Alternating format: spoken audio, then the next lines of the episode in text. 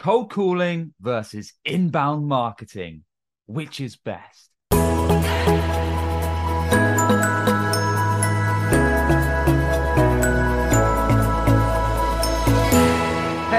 I'm Sam Dunning, co owner over at webchoiceuk.com and host the Top 100 B2B Marketing Podcast, Business Growth Show. And if you haven't yet, check out my weekly email where I share actionable website and marketing tips, useful podcasts, goodies, resources, and more to kick off your week with a bang. Why not give it a shot over at businessgrowth.email? So today's episode is a red hot recent event hosted by Air Marketing, where we go at it and we decide once and for all which is the very best strategy for your business. Is it cold outreach, cold calling, or inbound marketing? Myself and three other industry experts go at it. I'm on Team Inbound. Let's jump in and see what you think.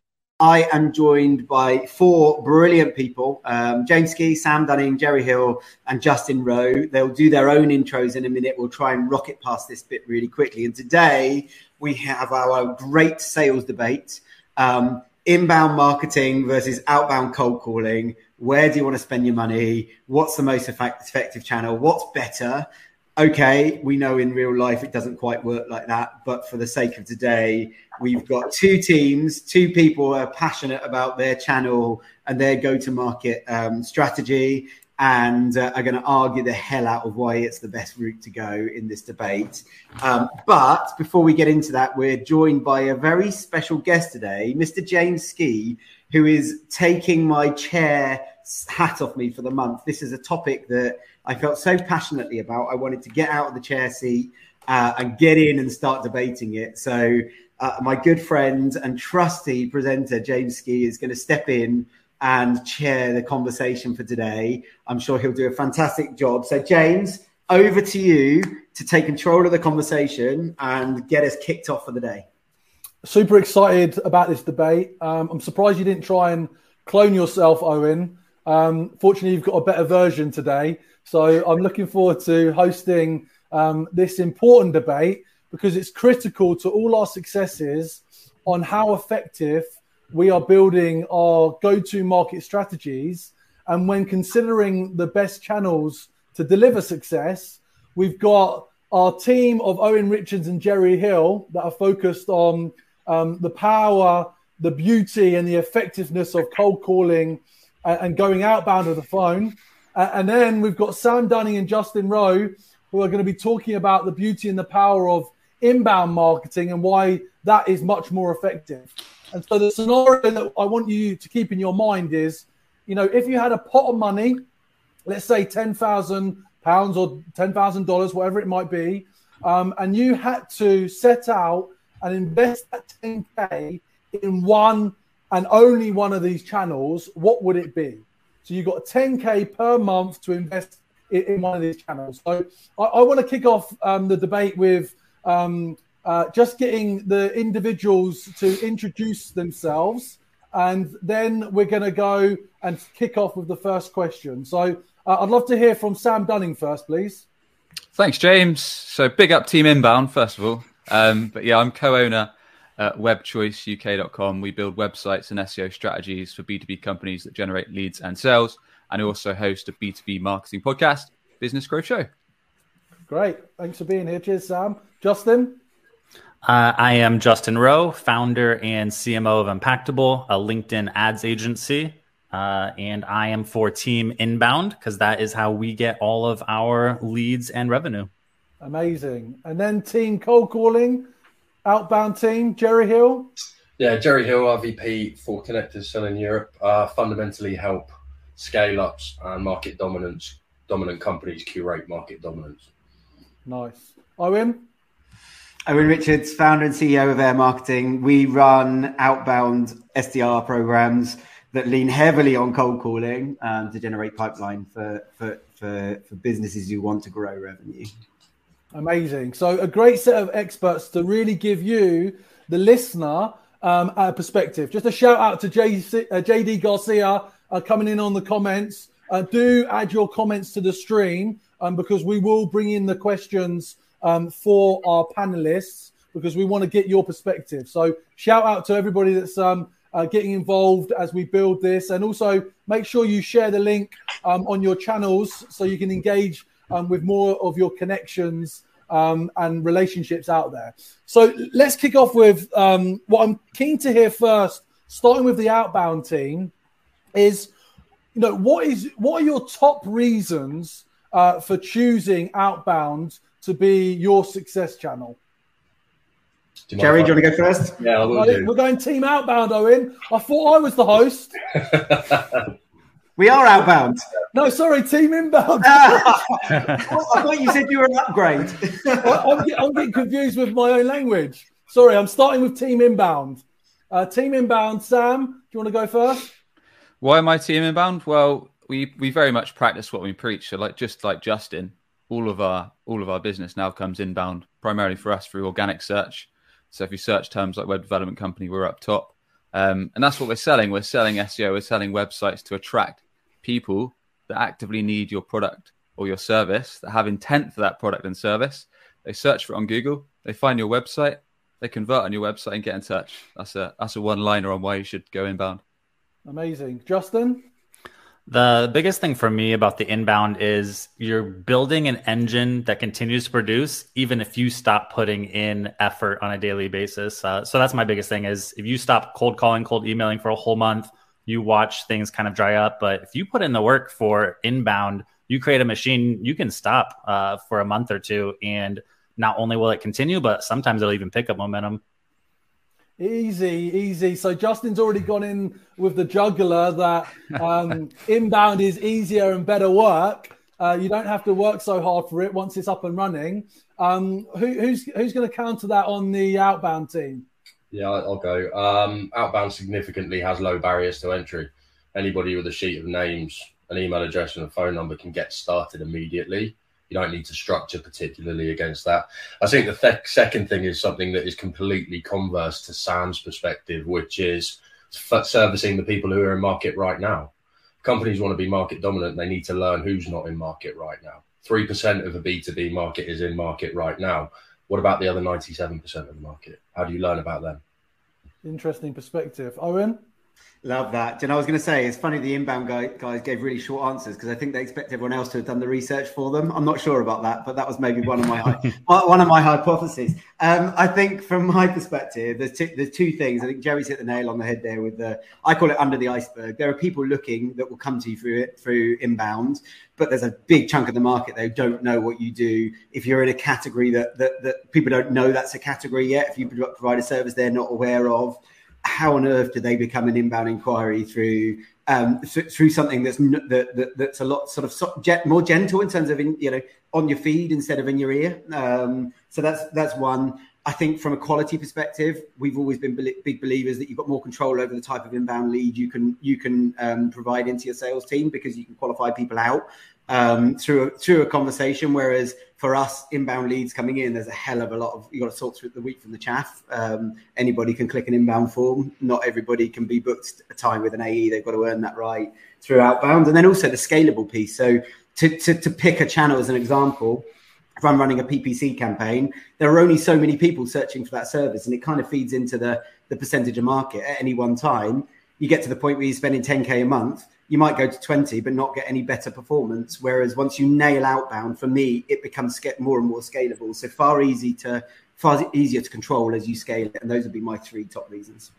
So it's interesting. Um, i'm already going to go off uh, script a little bit because there's a couple of things that owen mentioned there from um, control and, and, scalability. So you know sam do, do you feel that you um, have the same control over the success of inbound from your SEO strategies that you implement? Massively. So just to pick fault in both Owen's and Jerry's argument straight away, Jerry said with outbound you can get a list of names and numbers and call them right away. Well, in this day and age, you can't. In fact, I ran an experiment just to take the Mickey out of outbound recently, where I got a list of 50 numbers and I called all 50, and none of them went through to decision makers. This was a data B2B list that I bought, and none of the is this a skill set? It's a no, skill. Not, they literally weren't there. So that's one example. Also, three percent. You're you're right. Only a small percentage of your your target market or your target ICP ideal client profile will be in market to buy, but that percentage could be huge depending on your industry. And also, that's only if you're going after direct intent. So that's only if you're trying to capture them on a Google search engine with paid ads or organic search. we we can chat about this in a minute. Building demand, just like you do with outbound, there's a massive inbound way to, to build demand, to create awareness, to educate the market. So you become the go to brand because you're being a useful resource. You're the only choice. I like that. What would you add to that, Justin? Yeah, I would just say the idea that inbound is mostly focusing on the 3% that are ready to convert, I think ignores a huge part of it where, uh, to me, inbound is a creation of organic systems as well. Like our YouTube channel was an inbound kind of system that we're creating. It's an organic community. And that's serving the 97% who aren't don't know there's a problem, don't want a solution yet.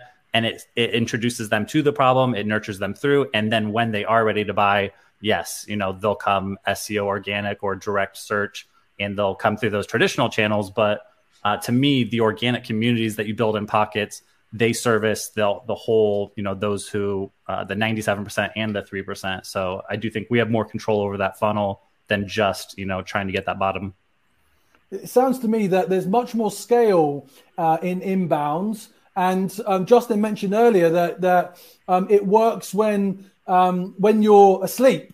So, like Jerry, how how, how do you deliver um, outbound calls when you're asleep? um, we don't, right? So that's fundamentally something you can't can't control. And there is some moments of scalability, but I actually think it comes back to the artifact of what a business to business sales conversation is intended to do. And that's to curate trust. And trust at scale is hard to come by in digital. You just simply can't trust in digital in the way that you can with the human voice. Now, some really interesting science that my CEO, Chris Beall, talks about a lot here, which is trust in the human brain is processed in bits of information per second, right? Similar to a computer in that core part of your brain. Now, written word, digital content, anything that requires effort on behalf of the person consuming that content, you probably need 100 to 200 times more content to process at the same level of trust that you can deliver in a 30 second cold conversation. The human voice is the ultimate transmission vehicle for scaling trust fast. I can get 100,000 bits of information into somebody's brain using tone, inflection, skill, and relevancy in a way that I simply can't package into any other channel today.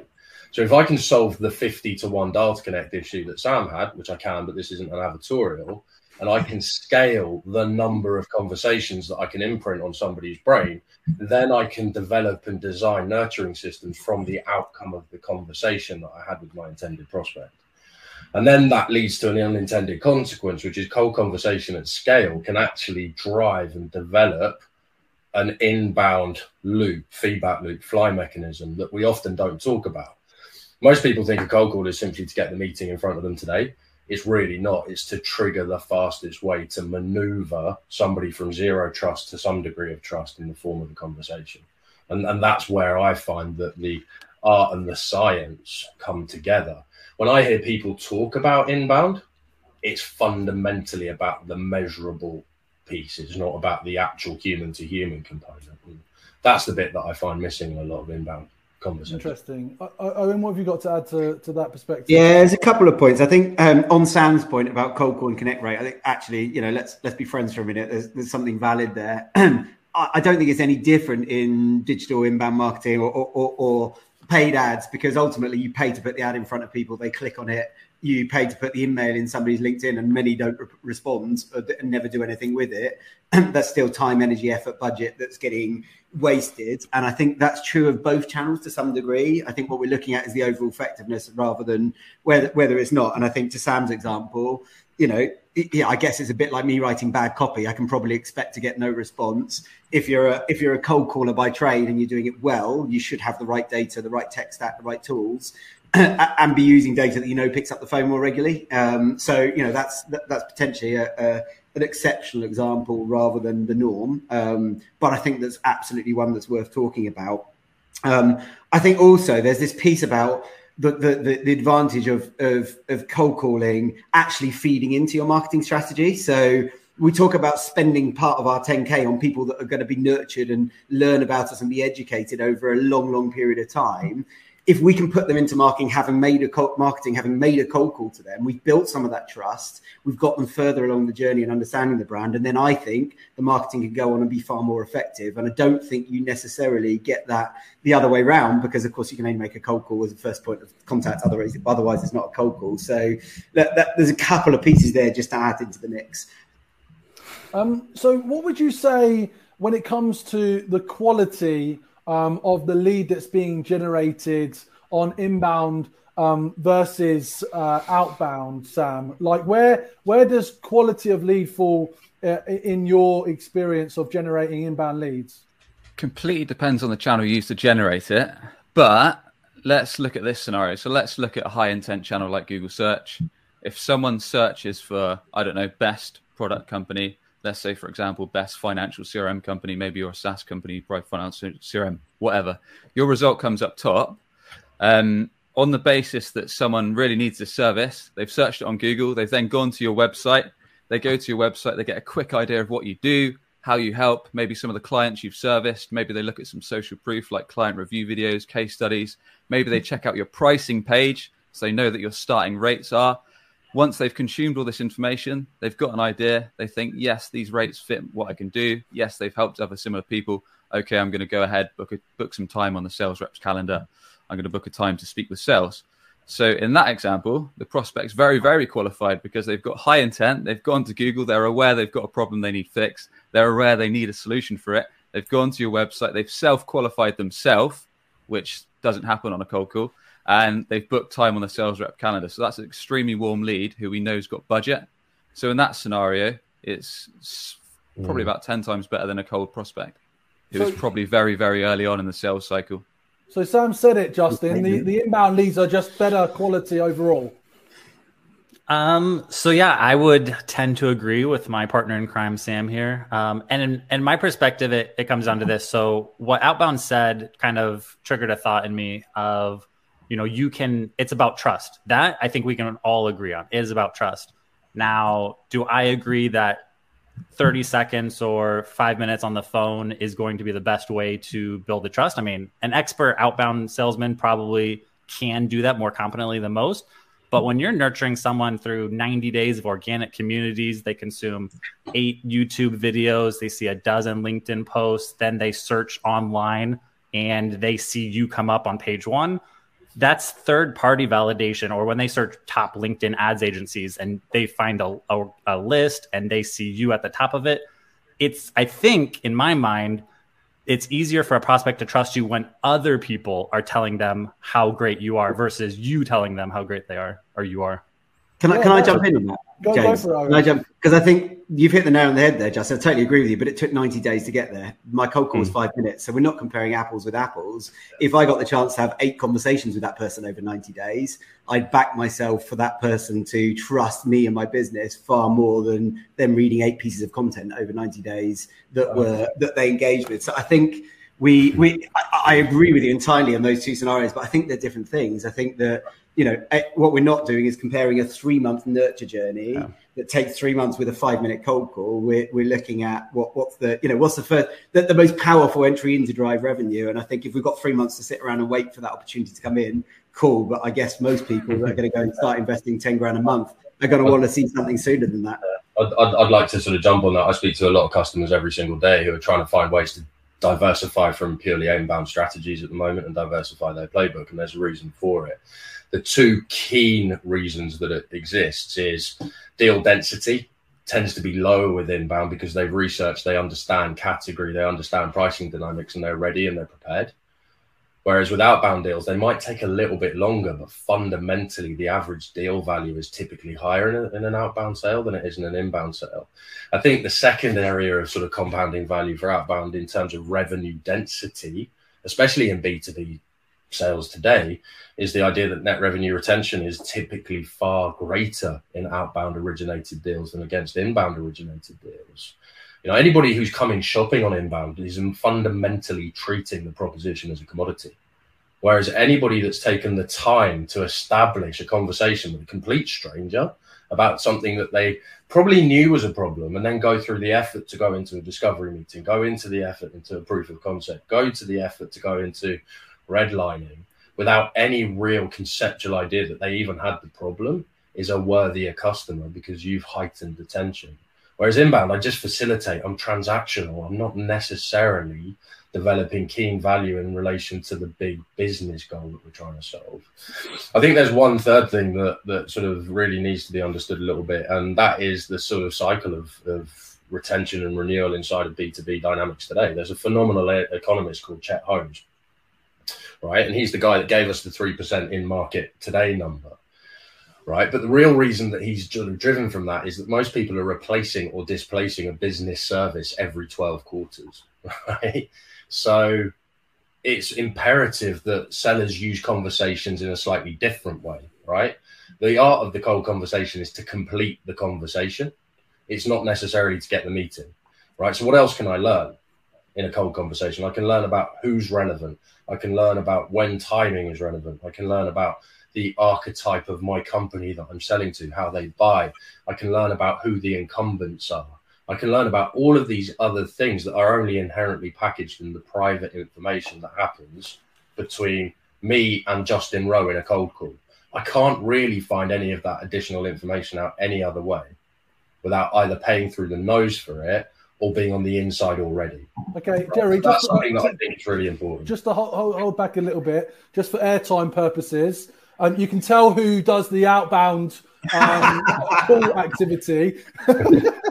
um, so, so no, fantastic points, but some bold ones there.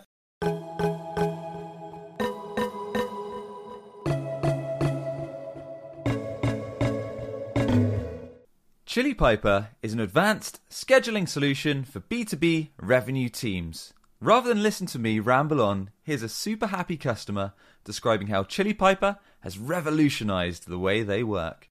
Chili Piper as a tool has just become part of our fabric. It's our meeting booking system for our prospects. And you'll be pleased to hear it just does it. It's like the ideal piece of software which you don't have to babysit. It just does what it needs to do. My SDR team like using it as well. The main bulk of their role is outbound prospecting which they use Chili Piper to book book those meetings. Ultimately, they are booking meetings for the account executive. Their handoff is working, you know, really well. You just heard there how Chili Piper can free up resources and turbocharge your productivity. Book your free demo today over at chilipiper.com slash BGS. That's C H I L I P I P E R dot com slash BGS. chilipiper.com slash BGS.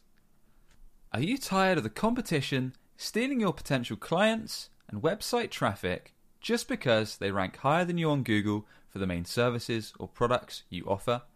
Or maybe you're already investing in SEO or marketing, but your website's failing to convert your hard earned visitors into a steady flow of qualified sales leads. Or perhaps you already work with a web or SEO agency, but they're just not getting you the results they promised. Let's fix that. Get in touch with us over at webchoiceuk.com. That's webchoiceuk.com. Mention the podcast and set up a call with Sam to see if we can help you with results today.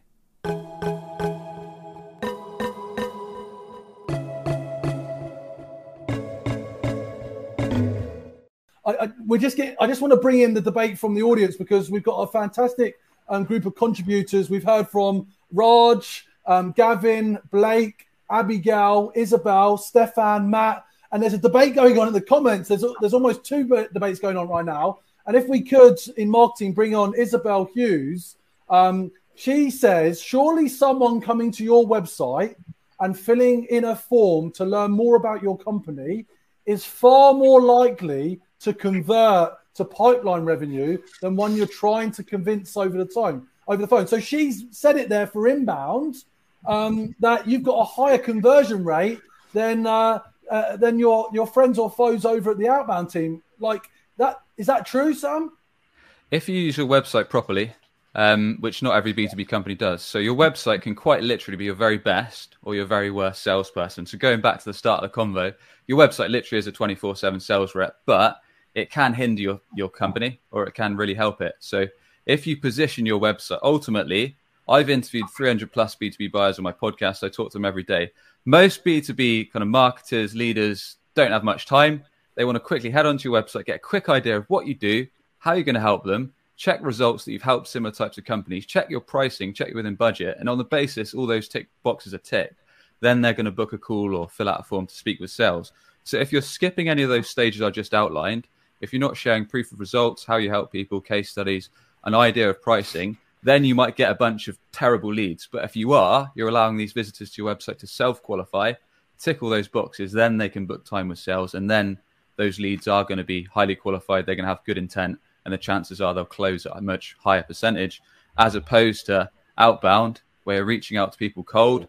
A lot of CMOs, a lot of CTOs, a lot of CIOs don't even take cold calls. So they'd much rather do their research online, whether that's a search engine review site, podcast, learn the information they need, then go to your website, then speak to a sales rep when they're informed, I, um, when they're ready. I sort of fundamentally agree there, but it's quite interesting. I'm, I'm, working on a problem set for a really big tech company at the moment, and one of it's around scripting for inbound. Right, they get so much inbound, and they've got a scripting mechanism for it, which sounds something like this. Um, Sam, appreciate the conversation. Really, really value you downloading X, Y, Z. When we see this, it buckets prospects into one of three categories. So the tire kicking was bored on a Zoom call and just seeing what's out there Two, starting to research. Three, I'm in market for whatever it is I can solve for today. Right? Why are they doing that? Because they're getting so much of the inbound. But you're talking about MQLs as opposed to SQLs. I'm talking I'm about sales talking about inbounds that come straight off a website and directed to a sales rep. Right. So the why companies shouldn't be sending ebooks to sales reps. That's terrible. No, no. That's regardless of the process. This is a sophisticated company. It's well capitalized. It's a billion dollar in revenue, and they haven't got this figured out yet mm. right? Mm. And the point I'm making is that inbound is still a prioritization exercise inside of a company's process in a lot of instances. I think the second thing is, um, again, you've got to be aware of the fact that every sort of analogy that you're speaking to at the moment is about active buyer. And, and sure. active buyer isn't essentially where most people's revenue comes from. Most people's revenue comes from because they're innovation companies most companies aren't aware of the problem or they're not aware of that company's ability to service the problem. They don't have sophisticated marketeers on 10K a month. I'm sorry, they just don't. They don't have That's, people that they can yeah. resource. So how else do you get started? So let's how bring, bring your right? Uh, Sam's got Sam wants to rebuttal that. Yeah. Um, yeah. let him bring in his point. That's a fair point. But what I would say is a lot of um, B2B companies that want to scale revenue fast, they're going to be targeting high level decision makers, CMOs, CTOs, CIO, CIOs, chief sales officers, whatever. The sales officers might take cold calls, but the rest of them probably won't. So a lot of these people want to educate themselves. They might not be in market right now, but this is where Justin's technique techniques kick in, i.e., ads in the feed on LinkedIn that might educate people around case studies, problems you solve, etc. Podcasts, industry relevant podcasts where you can get the information you need, get the actual tips. YouTube channels, putting out LinkedIn organic content. So over time, you're educating this market that's not receptive to cold calls then when they do come into market, that's when they might search you on Google. They might head direct to your website. They'll they'll request to raise their hands to speak to sales. So we're both educating the market not ready to speak to sales, and we're yeah. capturing the demand of the people that are. Uh, can I can I dive in? Yeah, come in. Yeah, I do. I do. There's a couple of things on this. I want to just go back to the original question, which is about quality, um, and, and, and, and just point something out here that um, I, I, don't fundamentally agree with the idea of putting pricing on a website for every service. I'm sure for some product base, I want to buy a, a microphone, it costs this much. Yeah, fine, of course. But when it comes to intangible B2B services, I think what you do is run the risk of buyers making big assumptions without talking to a human being. And they need to be talking to somebody to understand what you actually get for that price. What does it look like? And I think if you, in my experience, where I've seen that put on, on a website for our client base or for us, what we've ended up doing is reducing the number of good quality as well as poor quality leads that come in. And that's not always a good thing. So um, I, I, do think you're right. I think it would qualify out a lot of the tire kickers, but I think it could potentially qualify out some of the right kind of clients as well. I think Sam's point around you know the podcast and that kind of stuff, um, or, or you know they might not take a cold call, but they prefer to find out about the information this way. You've got to remember they've got to know that it exists. So if you do something that people buy normally anyway, great. But there are so many people now who are trying to sell something new that people don't understand. A, a, a banner ad or whatever it might be in, the same way as you could argue that people won't, won't take cold calls, they equally might not respond to, to ads on their screen and click? How, if you go and talk to senior senior C level decision makers, how many of them are genuinely scrolling through LinkedIn with a view of, oh, I might just click on this ad over here? You know, the, the percentages of people from ad view to ad engagement is so low. I'd argue probably lower than the number of percentage of people I speak to that I could convert into a meeting. And my final point on this quality piece is around inbound tire kickers. It doesn't matter what you put in front of writing uh, in writing in front of people. There are lots of people who won't read it, who will ignore it, who will make their assumptions. I said before. When I look at our inbound leads, so we've got SDRs setting meeting for our AEs we, we see over 80% of those meetings ending up in an opportunity, in a proposal. On inbound, that number is a long way below 50%. And we're going quality, quality, quality in our messaging. Our content is about top of market. Our content is about, you know, we're educating through podcasts and we're saying, you know, don't don't use cheap outsourced telemarketing companies overseas. Yet we still get people phoning saying, so it's about 15 pounds an hour, right? I'm comparing you to this company in the Philippines. Doesn't matter what you put in front of them, you're still going to get people filling in that form who either what it was a spur of the moment thought and they won't answer the phone afterwards, or they're they're, they're looking for something that you can't do because they're, not detailed people. And I would argue that the, the, the quality of outbound is far more controllable because you make the decision on who goes through to the meeting, not the, the, the not the, the inquiry form. Thanks for sharing, Owen. I just want to pick up a point in the audience. Um, Paul Lloyd has said, do the C suite really what um, want to spend hours researching everything they buy? Owen's point and Jerry's point is that you can get straight to the conversation, uncover the needs, and take them through to the next step. Uh, I mean, basically, no one's doing any research at C level. Isn't that right? Justin. yeah, that that sounds about right. Especially when you're talking about you know enterprise solutions, SaaS business solutions. They're they're pretty much impulse shoppers. They'll just uh, you know if you tell them the need exists and it sounds good, you know they'll they'll ask their spouse if they can you know make the purchase, and then it just happens. Um, I would say though that the the one thing I think is is interesting here is for outbound when they I do think that's actually a really great way to serve the 97% who's, you know, not currently doesn't know there's a need. That's legitimate. The problem though is once you've exposed their they have a need, they're going to start researching and they're going to come through inbound on our side. So I feel like unless you're converting them on the call, but like you said, that's three percent. So that's that's a very small play. So for the very for the other side, you it sounds like outbound kind of needs inbound to to help that scale uh, but the the inbound doesn't necessarily need the outbound to scale to the same degree. But I'll give you the speed point. Um, no, I think I think outbound create, I think outbound actually does create an unstoppable flow of inbound, providing your rep is good. Your message. I think it makes inbound more effective. Yeah, I think it makes inbound a lot more effective. So whenever I speak to the CMO today, because ironically, CMO spends more money on ConnectAndSell than they than the CSO does or the CEO generally. Mm. So we find marketing buys our product more than anybody but, else at the moment. It also um, depends we, on the stage of your company, right? Because yeah, a little bit. A, a lot of B two B tech companies, especially, follow the Aaron Ross's predictable revenue model. Yeah, they so they'll they'll jump into it, which I'm not slaying it too much because it's worked for years. But US companies, especially, they'll pay up up to 60k dollars per SDR, and that's capturing perhaps some of the top of the funnel. So reaching out to people cold, like we, we talked about, the, the connect rate on the cold calls might, might not be great. It's going to take a while for them to ramp up to actually get used to reaching out cold in the meantime, we could run inbound marketing, whether that's paid ads, review sites, SEO, LinkedIn ads, whatever campaigns we run to our website.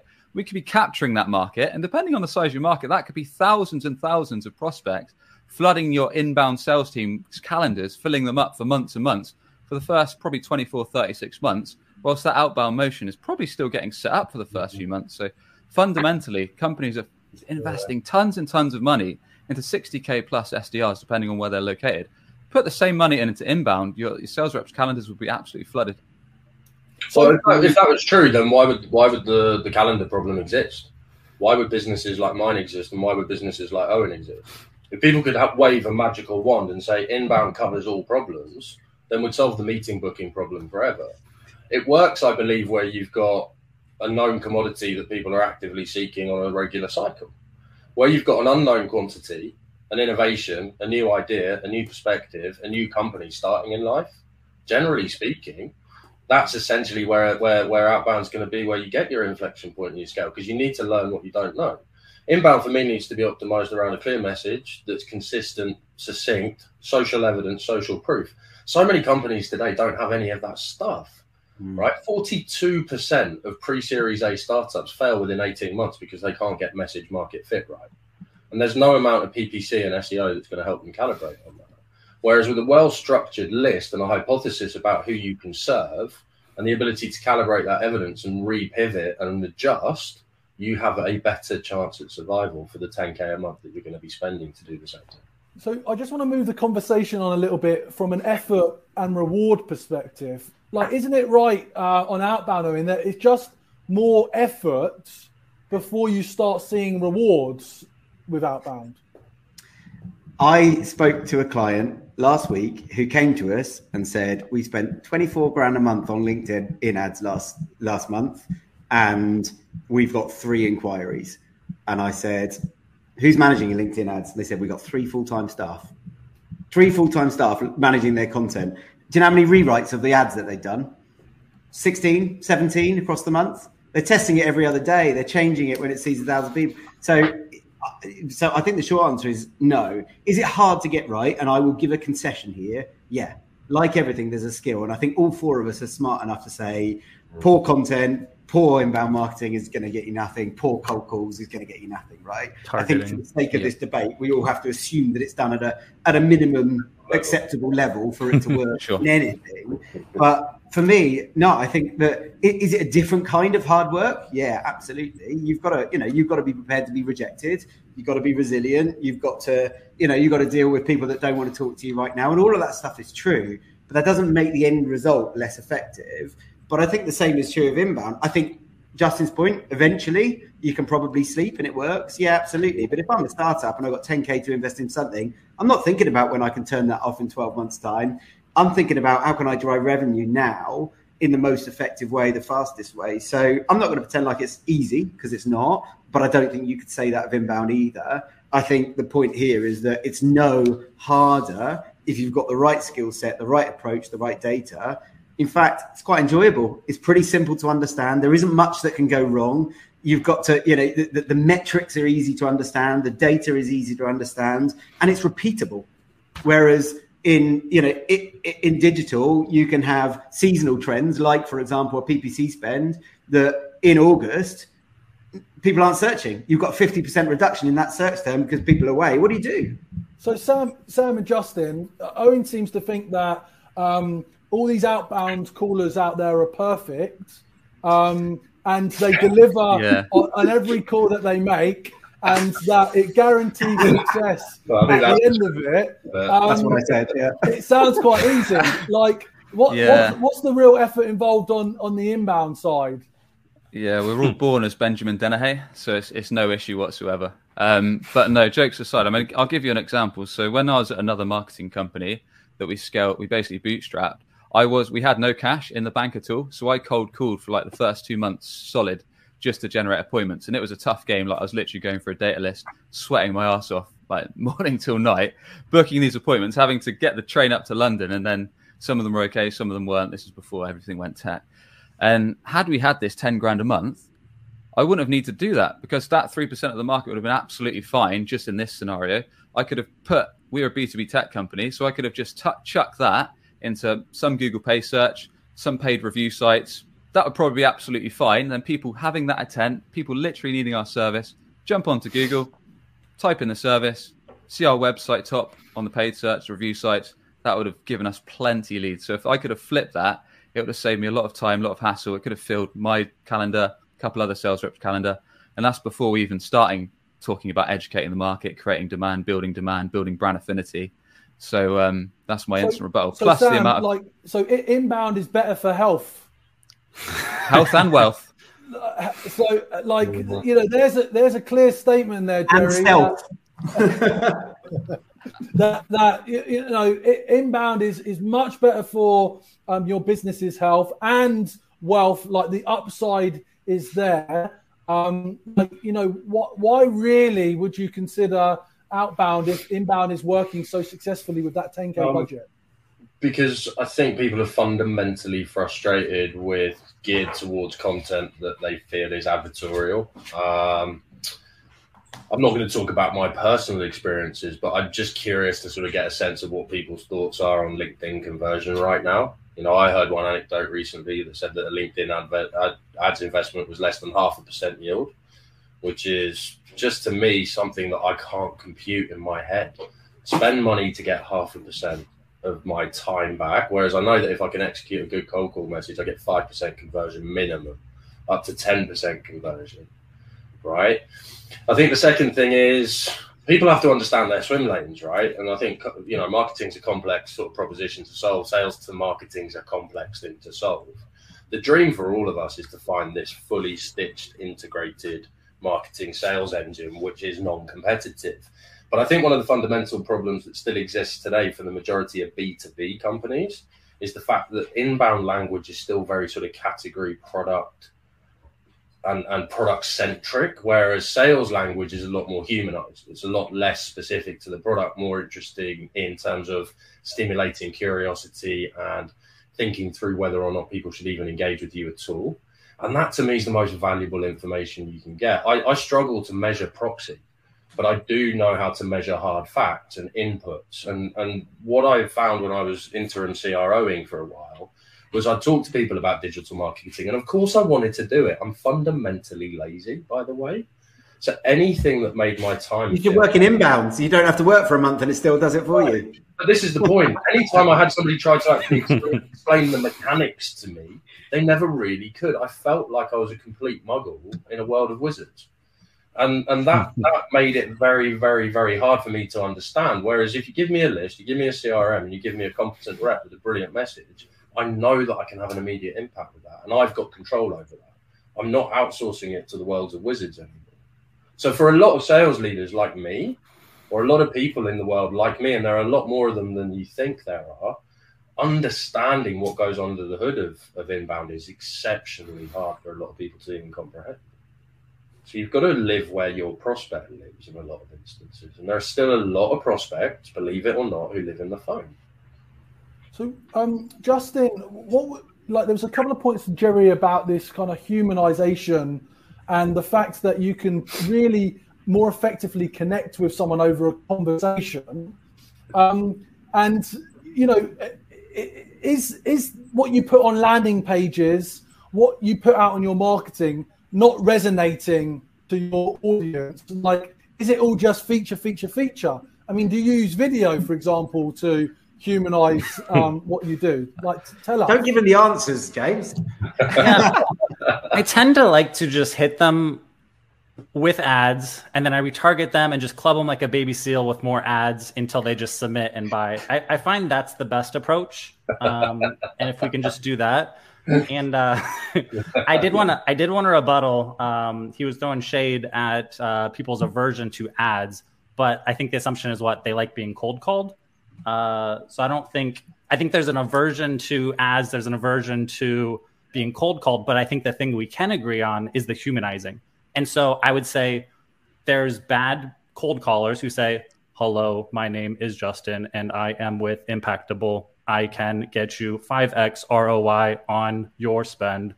And then there's bad ads that are just features, features, buy, buy. My my thought process on ads in general, and I also you know, the fact that digital ads and inbound is more complex, I'll give you that. Um, but I don't think just because a smoke signal is easier to understand that that's going to be the most effective approach to uh, to marketing either.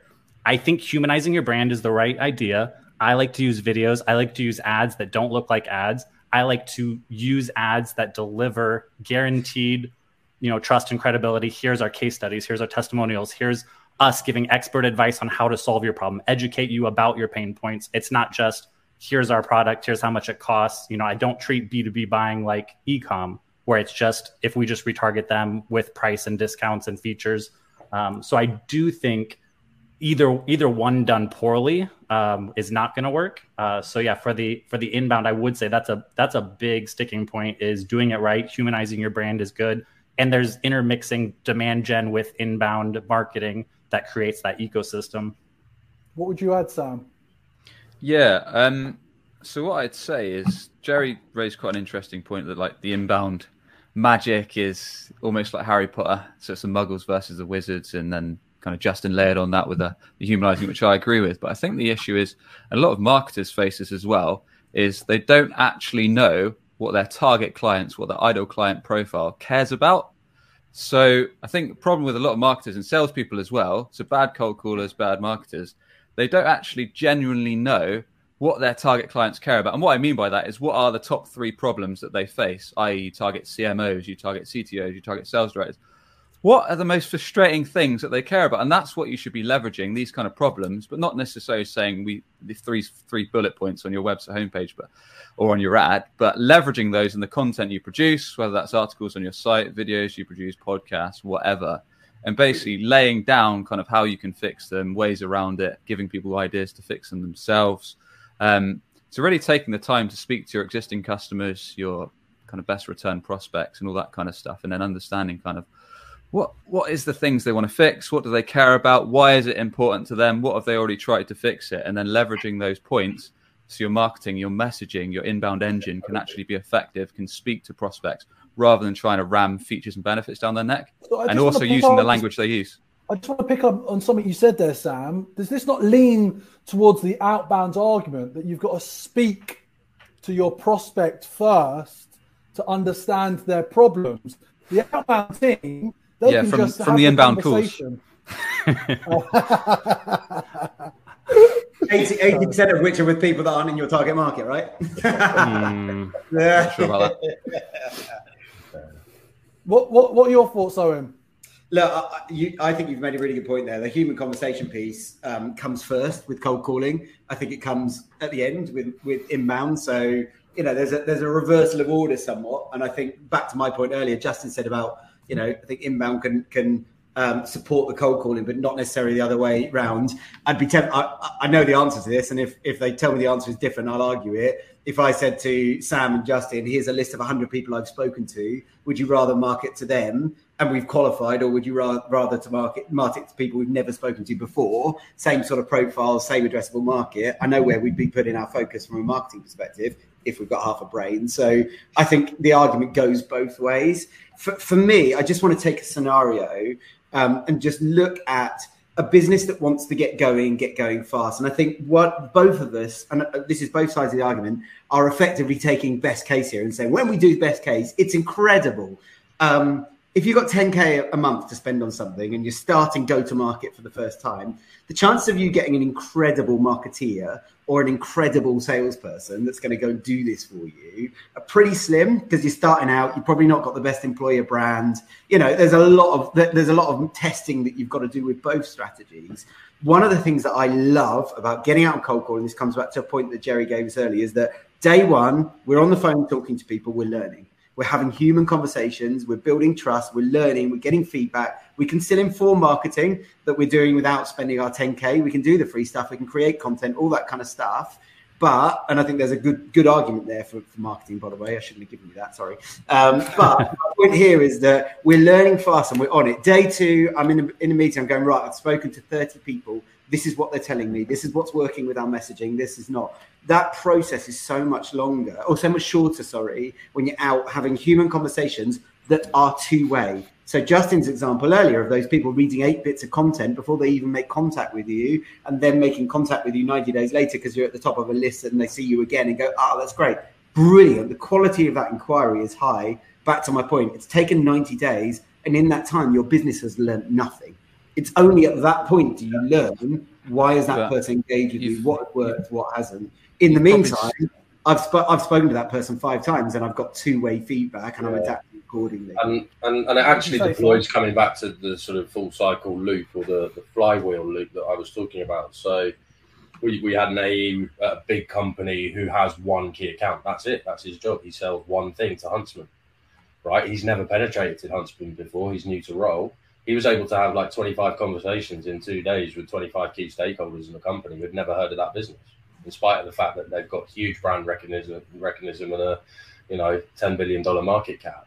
So, so just on that point, Sam, like literally, you you can't get that type of feedback that quickly. in inbound. Yeah, but I think Owen's talking about training sales reps. So what would you rather do? Spend, I don't know, 200 grand or maybe five SDRs that might be some of them which might be grads. Some of them might get bored after 30 days. Some of them might not cut it because they hate cold calling, they hate rejection, they hate getting screamed at down the phone. So probably a couple of those you've lost off the bat.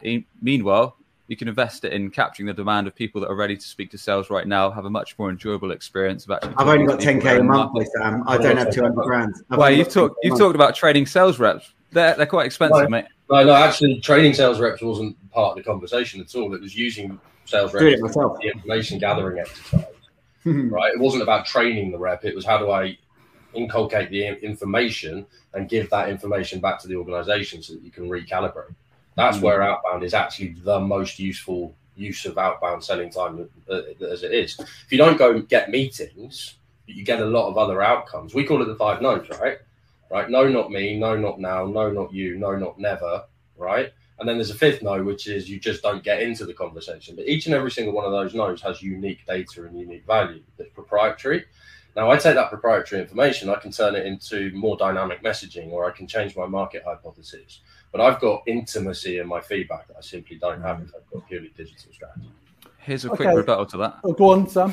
Uh, hat tip Josh Braun. Rather than reaching out people cold, invite prospects into your inbound engine. So if you host a podcast and let's say we target chief marketing officers, let's start a warm conversation with that. Let's invite them into a useful session. Over time, let's nurture them with our LinkedIn content, our video content, and when they're ready, they'll inquire via our website. So we've had a much. Sam, when was the last time you listened to a podcast and bought, immediately bought from that person, or bought from them within a month? Within a month, a couple of times. Go on, give, like, an give, me an example. Give me a real life example, please. Please do it. Of course, it doesn't work that fast. We're talking about creating demand. It's the same as a cold call, right? Like it's, yeah. it's it's pretty rare you're going to get someone right here, right now in that buying window. No, but here's the point, right? Here's the point. But it happens, and the point is, you you you're absolutely not going to cold call someone, and book a meeting, and they buy tomorrow. But if I've got ten grand a month from a standing start, and I want to drive revenue in, I'm not going down a come and listen to my podcast route. I'm sorry, I'm not. I can see the value in a podcast. I have a podcast, but I tell you right now, it did not take me a month or two to start generating some revenue from inviting people onto or listening to my podcast. It took a lot longer, and that adds value to all of our marketing strategy. Which you know, real life is there's got to be a blend. I get it, but if I'm standing start and I've got money to spend on a channel, I'm going nowhere near podcasts now. I'll do that version, you know, chapter two, chapter three. Yeah, fine, but that's not driving revenue in faster than than, than other strategies that we talked about today. Okay, um, so I just want to like just change this up a little bit. You've both been going pro in your own camps. You know, the outbound team pro outbound, inbound pro inbound. Obviously, that's the debate we've been uh, uh, having. I-, I want you to answer honestly. What are the challenges? Of, of your approach. What makes your approach, um, you know, difficult, challenging, or time consuming? Um, Jerry, come on, just be for real. For... It's four things, right? It's the list. Yeah. It's the list. Okay. My targeting right. Is it the message? Can I scale it? Can I make it consistent and repeatable? And have I got the reps to deliver it? That's the third problem. Consciously competent reps who are not scared of the adversity that is inherent with an outbound call or email. And then the last one is, you know, how do I use the data to manage, measure, and improve? If I don't get one of those three to four levers right, everything else falls apart, right? So if I don't get my list right and I over-index my data, my message, and my rep, then I can be selling to a RevOps person, for example, instead of selling to the CEO when I need to be selling to the CEO. So it's about constant monitoring. I think we've got a lot of sales leaders in the world who are very, very frightened of monitoring their reps today to that degree. Yeah. You know, go and do what you want is a sort of kind of thing, which is why they're always looking for alternatives. But all effective outbound is based on the pillars rep, list, message management, right? So those are the things that you need to make it work.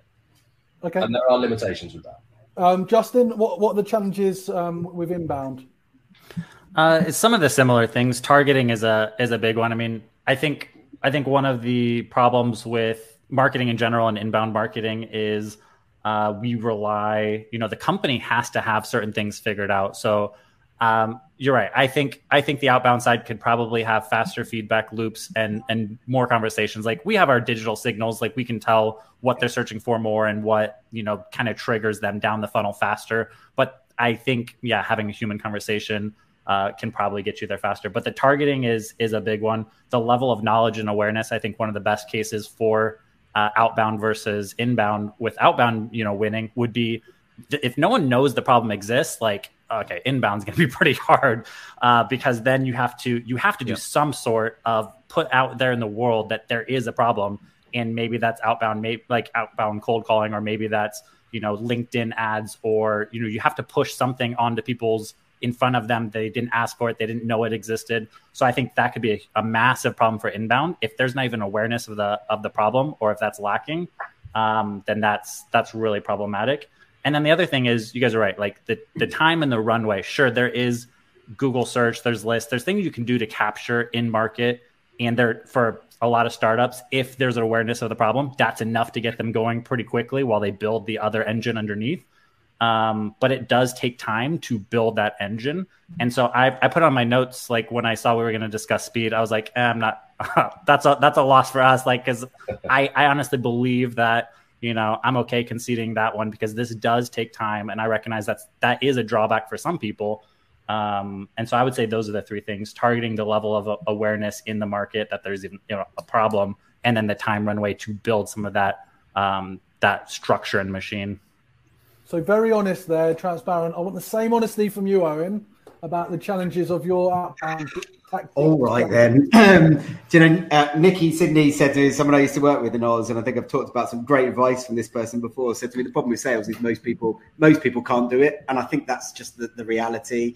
Going back to Sam's point earlier, and I, you know, I'm not saying this about you, Sam, but making five, 50 cold calls and getting hold of uh, getting hold of nobody, most people will stop at that point and you know, I always think of the, the, the, digging for gold, and you stop about that far before you get before the gold because you give up. And we're not built as humans, psychology wise, to deal with rejection, to deal with boredom, and that is a part of selling, right? You go into meetings, whether it's face to face or cold calling, and you get rejected, you get told no, you don't get the phone answered, and it takes a certain psychology to be able to do that day in day out week in week out. And that is a barrier to entry for the channel without a doubt. So you know i think there are other barriers to entry uh, for, for inbound around ability to write content create copy be creative all that kind of stuff. But that's one that always stands out for me for sales that you can employ people that um, just simply cannot do the job or will not be able to do the job or won't have the psychological makeup to want to do it every day.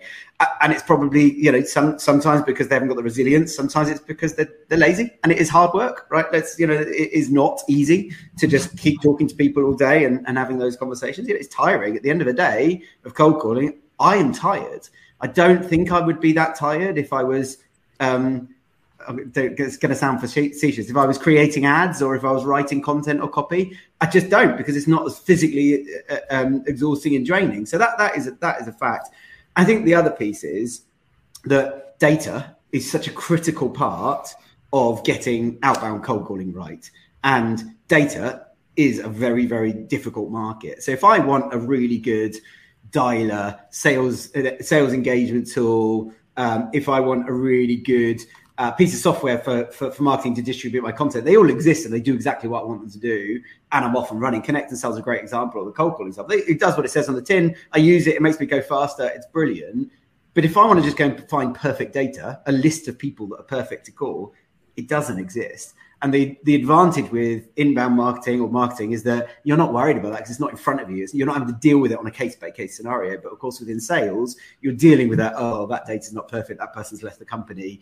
And I think there's some negative stuff in there that can get in the way. So it always comes back to me to that psychology piece. As a human, we are pushing ourselves through uncomfortable barriers Whereas to Justin's point earlier, again being a bit facetious, but there's some truth in there. I can sit back, and if it's working, it's working. Um, once I get to a certain point with inbound. Thank you for sharing, Owen. Um, Sam.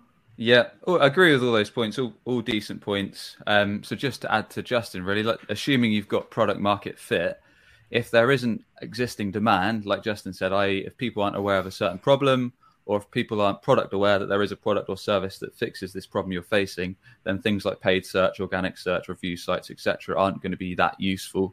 So you're going to have to look at actually educating the market. That's where things like LinkedIn, podcast, etc., kick in to play. Oh, I, just that... want to put a, I just want to put a pause on things and go to the audience. Um, Isabel, Zach, uh, Ryan, JD, Blake, um, Tommy. There's all sorts of people coming in with comments Like not what your preference of channel is. Who? Do, but the question is, who won today's debate? Outbound for Jerry Hill and Owen Richards. Comment outbound for Jerry Hill and Owen Richards. Comment inbound for Sam and Justin. So let's see in the comments who do you feel won today's debate? And there you have it. I hope you enjoyed today's episode, which was quite a bit different from our usual style of episodes to mix it up a bit. As always, if you did enjoy it, a quick subscribe on YouTube or review and rating on your audio podcast channel is very much appreciated. And with that, I should catch you on the next one. Cheers.